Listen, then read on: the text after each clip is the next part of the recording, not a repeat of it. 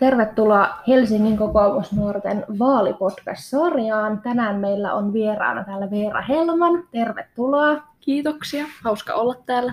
Kertoisitko alkuun vähän itsestäsi, että kuka olet? Joo, no mä oon tosiaan Veera Helman, kaksikymmentäneljävuotias kauppatieteiden opiskelija. Opiskelen tuolla Hankkenilla ja, ja päivätyönä työmarkkinapolitiikkaa, eli toimin työmarkkina- ja yhteiskuntapolitiikan asiantuntijana. Ja mä oon junantuoma, eli mä muutin Helsinkiin reilu viisi vuotta sitten ja, ja ensin Meilahteen ja sieltä nyt Munkkiniemeen, jossa on tullut asuttua viimeiset kaksi ja puoli vuotta. Ja sieltä ei helpolla saada lähtemään. Mä oon ihan rakastunut Munkkaan ja, ja tietysti myös Helsinkiin. Että onneksi muutin silloin aikanaan Porista suoraan ylioppilaskirjoituksista tänne. Joo, kuulostaa oikein hyvältä. Meillä on tänään jakson teemana tasa-arvo. Mitä tasa-arvo sulle merkitsee sekä itselle että sitten myöskin ihan tälleen kaupunkipolitiikassa? Ehkä sille lyhykäisyydessä voisi sanoa, että tasa-arvo merkitsee mulle sitä, että ihmisen lähtökohdat ei vaikuta siihen, mitä ihmisestä voi tulla. Eli, eli että, että oli sitten sun sukupuoli mikä ikinä tai vaikka ikä tai, tai syntymäkaupunki tai maa tai tai muu ominaisuus, niin se ei määrittele sitä, mikä susta voi tulla. Et, et niin kuin Suomessahan me ollaan aika hyvällä tolalla, jos katsoo muualle maailmalla, mutta et tasa-arvo ei koskaan tule valmiiksi, vaan se on jotain, minkä eteen meidän pitää joka päivä tehdä töitä, jotta sitten jatkossakin jokaisella on ne mahdollisuudet. Ja ehkä se kokoomuslainen ajatus maailma siitä äh, mahdollisuuksien tasa-arvosta on just se, mikä on mulle kaikista tärkein. Että totta kai se niin kuin sukupuolten välinen tasa-arvo on tärkeä asia, mutta ehkä laajemmin myös yhdenvertaisuus, jotta niin kuin ne sun henkilökohtaiset ominaisuudet ei määrittele sitä sun elämän suuntaa tai, tai aseta sulle rajoja toteuttaa itseäsi ja elää ää, oman näköistä elämää. Joo, sä mainitsitkin tuossa noista lähtökohdasta. Miten sä kokisit, että me voitaisiin Helsinkinä tehdä parempaa, parempaa politiikkaa niin, että pystyttäisiin luomaan niitä parempia lähtökohtia sitten ihan kaikille? No mun kampanjassakin mä puhun kestävästä kehityksestä, mikä on ehkä niin kuin avainasemassa myös tässä kysymyksessä. Ja syy sille on se, että esimerkiksi vihreäthän puhuu usein kestävästä kehityksestä ja kestävyydestä, vaan siitä ekologisesta näkökulmasta, mutta se on vain yksi niistä kolmesta aspektista. Et sen lisäksihän siihen ihan teoreettisestikin kauppatieteiden puolella kuuluu taloudellinen ja, ja sosiaalinen kestävyys. Niin tähän niin kuin kysymykseen palatakseni, niin se, että me pidetään huolta kaupungin taloudesta, niin me pystytään mahdollistamaan silloin sitä sosiaalista kestävyyttä. Eli kun talous on kunnossa, niin me voidaan ylläpitää niitä kouluja, koska mä ajattelen, että koulutus on avainasemassa siinä, miten me luodaan ne samanlaiset mahdollisuudet. Eli se lähtee ihan sieltä lapsuudesta asti. Eli kun saadaan lapset varhaiskasvatuksen piiriin, niin sieltä saadaan niin kuin samanlaiset lähtökohdat sinne koulupolulle. Ja sitten siellä, kun meillä on, on laadukasta opetusta ja hyvät opettajat ja motivoituneimmat opettajat, niin sillä on valtavan suuri merkitys sit sille, että se tasa-arvo toteutuu myöhemminkin elämässä. Et mä oon tosi huolissani vaikka siitä, että, että tota, meillä on niinku poikia ysiluokalla, jotka ei osaa lukea. Et yksitoista prosenttia niistä pojista, jotka lähtee peruskoulusta, niin ne ei osaa lukea. Niin tämä on valtavan suuri tasa-arvo-ongelma esimerkiksi meidän kouluissa. Niin, niin tota, se, että meillä on laadukas koulutus, niin, niin se on tosi tärkeä asia sen tasa-arvon toteutumisen kannalta. Sitten tietysti myös se, että, että se mitä kouluissa opetetaan, että, että niin kuin mä oon ainakin aina oppinut sen, että ihan sama miltä ihminen näyttää tai millainen hänen taustansa on, niin me ollaan kaikki samanarvoisia. Ja, ja niin kuin, että kukaan ei ole toista parempi, vaan, vaan että ollaan niin kuin saman, samalla viivalla, niin se on myös tosi tärkeä asia siinä, siinä miten niin kuin esimerkiksi lapsille opetetaan, että miten toisia ihmisiä kohtaan käyttäydytään. Että totta kai ne ennakkoasenteet, niin ne tulee kotoa ja, ja niin kuin myöskin varmaan koulusta, mutta et, et niitäkin pitää pystyä torjumaan, jotta sitten niin kuin me nähdään toisemme myöskin niin kuin yhdenvertaisina.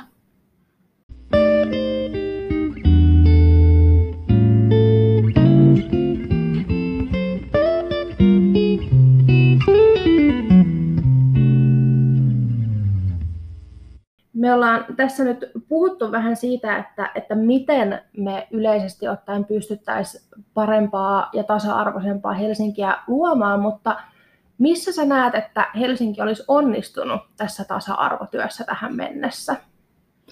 No siis ainakin semmoisen asian voi mainita, että jos me puhutaan niin kuin laajemminkin, ei pelkästään tasa-arvosta, vaan yhdenvertaisuudesta, niin no ehkä en pidä sitä saavutuksena, mutta meillä tämä niin kuin Pride-liputus on ihan itsestäänselvyys, ei mikään vaalikonekysymys, mikä on mun mielestä tosi hieno juttu.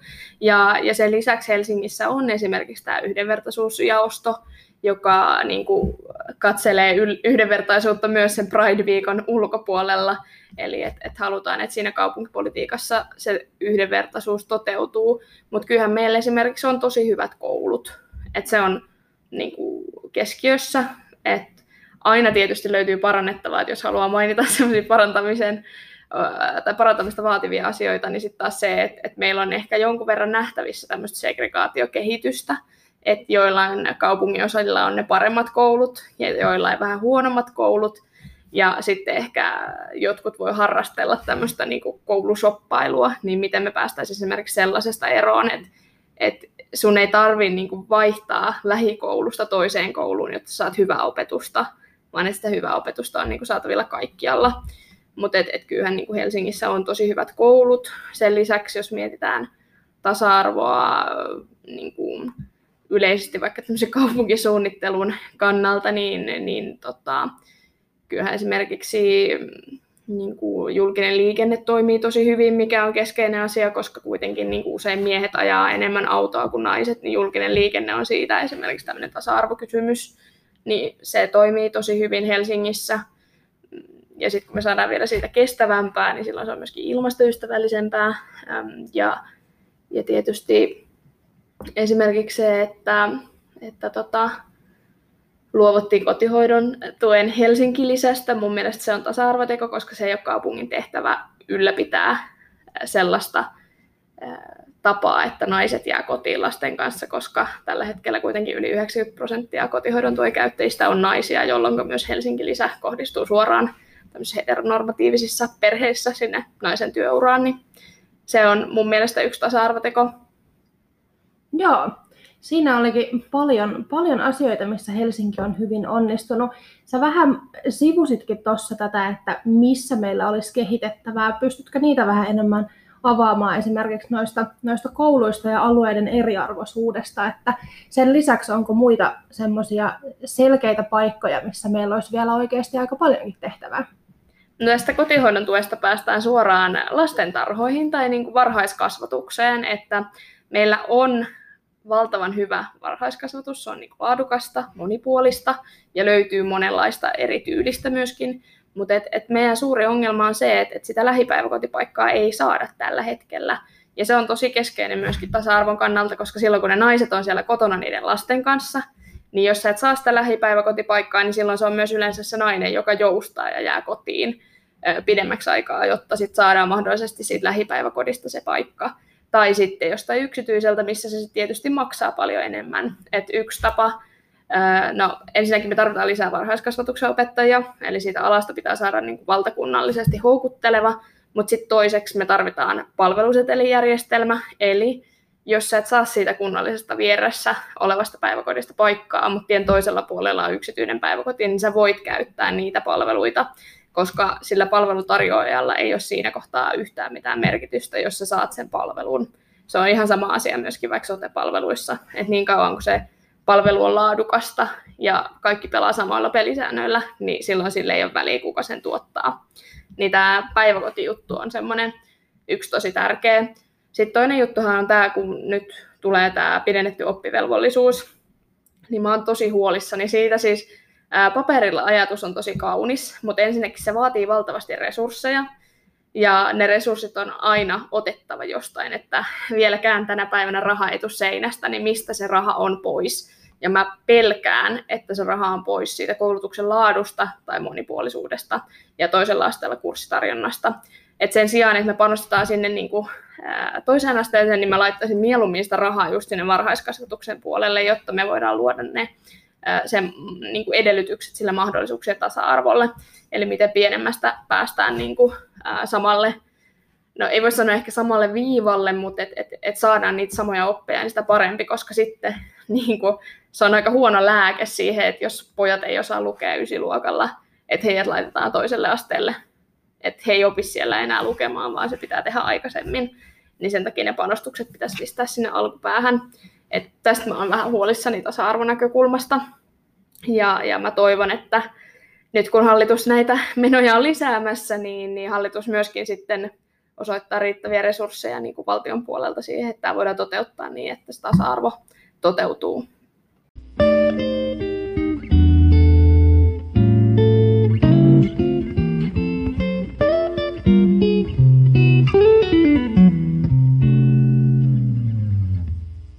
Sä aikaisemmin mainitsit tuossa tuosta julkisesta liikenteestä. Mitä mieltä sä oot siitä ja onko sulla kehitysideoita tähän H S L:n vetoon tästä, että rattaiden kanssa kulkevat henkilöt pääsevät sitten ilmaiseksi matkustamaan? Miten se sun mielestä toimii nyt ja voisiko sitä jotenkin parantaa? Se on mun mielestä tosi hyvä asia, siis ihan niin kuin kaikin puolin. Et, et niin kuin, ja ihanaa myös, että sä sanoit rattaiden kanssa, koska usein puhutaan sitä, että äidit pääsee lasten kanssa, mutta mä tuun, se on tietysti vähän surullistakin, että mä tuun joka kerta tosi iloiseksi siitä, että mä näen niin kuin miehen ja lapsen niin kuin vaikka sporassa. Että et niin kuin wow, miten edistysmielistä tälleen kaksituhattakaksikymmentäluvulla, että et myös isä voi hoitaa lastaan kotona. Mutta mut se, että mun mielestä se on tosi hieno juttu, koska se on ensinnäkin, kun totta kai ihmisen tulotaso laskee silloin, kun sä jäät vanhempainvapaalle. Ja, tota, ja näin, niin se on semmoinen pieni kädenojennus. Sen lisäksi se kannustaa sua sen sijaan, että sä lähdet aina omalla autolla, vaikka keskustaan tai neuvolaan tai missä sä käytkään lapsen kanssa jossain kerhossa, niin, niin se kannustaa sua käyttämästä julkista liikennettä. Ja kun se kuitenkin yllät, tai melko hyvin toimii ihan koko kaupungissa ja, ja erityisesti vaikka kantakaupungissa ihan niin kuin moitteetta, niin se on mun mielestä tosi hieno juttu, että siihen kannustetaan tuolla tavalla. Että se on maksutonta. Sitten tietysti jos me mietitään muuten maksuttomuutta, niin jossain kohtaa oli myös puhetta sitä, että koululaiset sais maksuttomasti. Niin ehkä niin kuin, vaikka mä usein vierastan tämmöisiä maksuttomia asioita, ää, niin, niin tota, se, että esimerkiksi ala-asteikäiset vois päästä maksutta ää, julkisilla liikkumaan, niin se voisi olla ehkä joku juttu, en tiedä. Mutta et, et tietysti sit se, että mihin asti voidaan kenellekin korvata, mutta tämä on niinku pääosin, tämä on tosi hieno juttu, että rattaiden kanssa voi käyttää sitä. Et sit tietysti välillä se on hankalaa, kun on ruuhka-aika ja sit siellä on lastenvaunuja kolmet rivissä ja ihmiset seisoo, seisoo niinku siellä vierekkäin, mutta mun mielestä se kuuluu myöskin kaupunkielämään. Joo.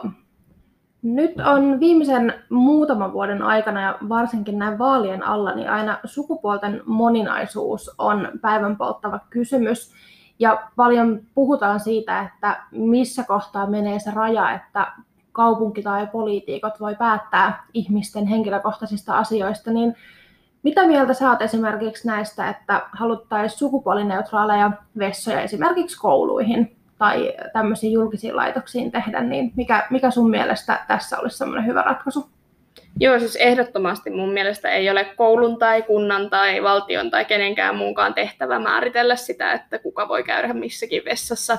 Et se on ihan sama sitten, että onko vessa sukupuolineutraali. Totta kai sitten kun päästään tämmöisiä kysymyksiä, että no jos on pisuaari, niin voiko siellä sitten kaikki käydä ja näin, niin totta kai tällaiset pitää huomioida. Ja tärkeintä on huomioida se, että jokaisella on turvallinen olo käydä siellä vessassa tai pukuhuoneessa tai missä ikinä käytkään. Mutta mun mielestä esimerkiksi Unisportilla on aika hyvin toteutettu se, että siellä on niinku naisten ja miesten pukkarit, mutta sitten siellä on myös sekapukkarit, että tämä on niinku alku. Tämä ei ole vielä valmis asia ja edelleenkään ei ole niinku kaupungin tehtävä päättää, kuka saa mennä mihinkin tai yrityksen tai kenenkään muunkaan, mutta siis lähinnä se, että mun mielestä tämä on hyvä alku siihen, että siellä on se sukupuolineutraali pukkari ja, ja jos sulla on turvallinen olo mennä sinne, niin silloin sä saat mennä sinne. Että tämä on niinku askel eteenpäin, koska sitten tietysti me päästään myös siihen, että jos puhutaan pukuhuoneesta, missä lähtökohtaisesti ollaan, ollaan alasti, että onko jokaisella turvallinen olo olla siellä, niin se on niinku tietysti asia, mikä pitää, pitää huomioida. Mutta jos me mietitään vaikka Oodia, niin siellähän meillä on sukupuolineutraalit vessat ja, ja se ei ole ollut siellä mikään ongelma. Että jos sä kohtaat toisen ihmisen silloin, kun sä pesät käsiä, niin se on ihan sama, kuka siinä on. Kyllä, se on täysin totta. Tuossa aikaisemmin puhuttiin tuosta H S L:stä ja maksuttomuudesta, niin mites tota Helsingin kaupunki ja maksuton ehkäisy? Öö, olen vastannut kaikissa vaalikoneissa, että täysin samaa mieltä, ja olen siitä täysin samaa mieltä tälläkin hetkellä. Vaikka sanoinkin, että mä vierastan maksuttomuutta, niin jos se pystytään jotenkin todistamaan, että se tuo enemmän vaikka säästöjä, niin silloin mä oon sen kannalla. Et jos me puhutaan seksuaaliterveydestä, niin ensinnäkään se ei saa olla missään nimessä kenenkään perheen tai nuoren lompakosta kiinni se, että voitko harrastaa turvallisesti seksiä, niin, niin se ei saa olla siitä perheen lompakosta ja sen paksuudesta kiinni. Mutta myös se, että totta kai niinku taloudelliset säästöt, että abortin tekeminen esimerkiksi, niin se maksaa yllättävän paljon kunnalle, mutta ei ees se rahallinen säästö, vaan se inhimillinen kärsimys, mikä jää pois, jos ei tarvitse niinku maksuttoman ehkäisyn avulla ryhtyä tällaisiin toimenpiteisiin, niin se on mun mielestä äärettömän tärkeä asia. Et Raumalla esimerkiksi tämä on vähentänyt huomattavasti aborttien määrää silloin, kun on ollut kyseessä ei-toivottu raskaus. Niin, niin mun mielestä tämä on oikea suunta ja, ja tota, kannatan asiaa lämpimästi.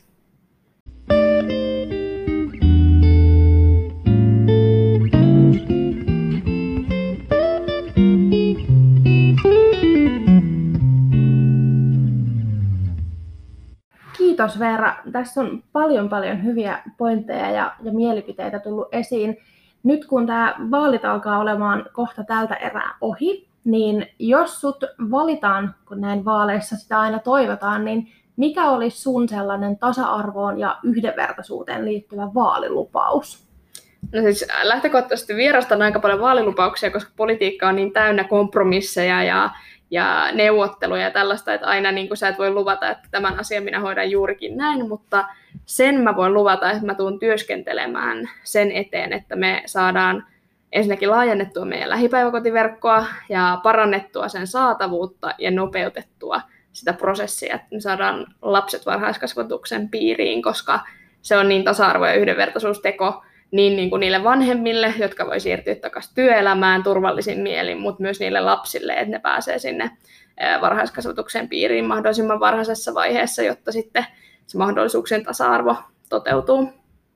Se kuulostaa oikein hyvältä. Tsemppiä vaaleihin ja loppurutistukseen ja kiitos vielä kerran, kun tulit tänne meidän vieraaksi. Kiitos.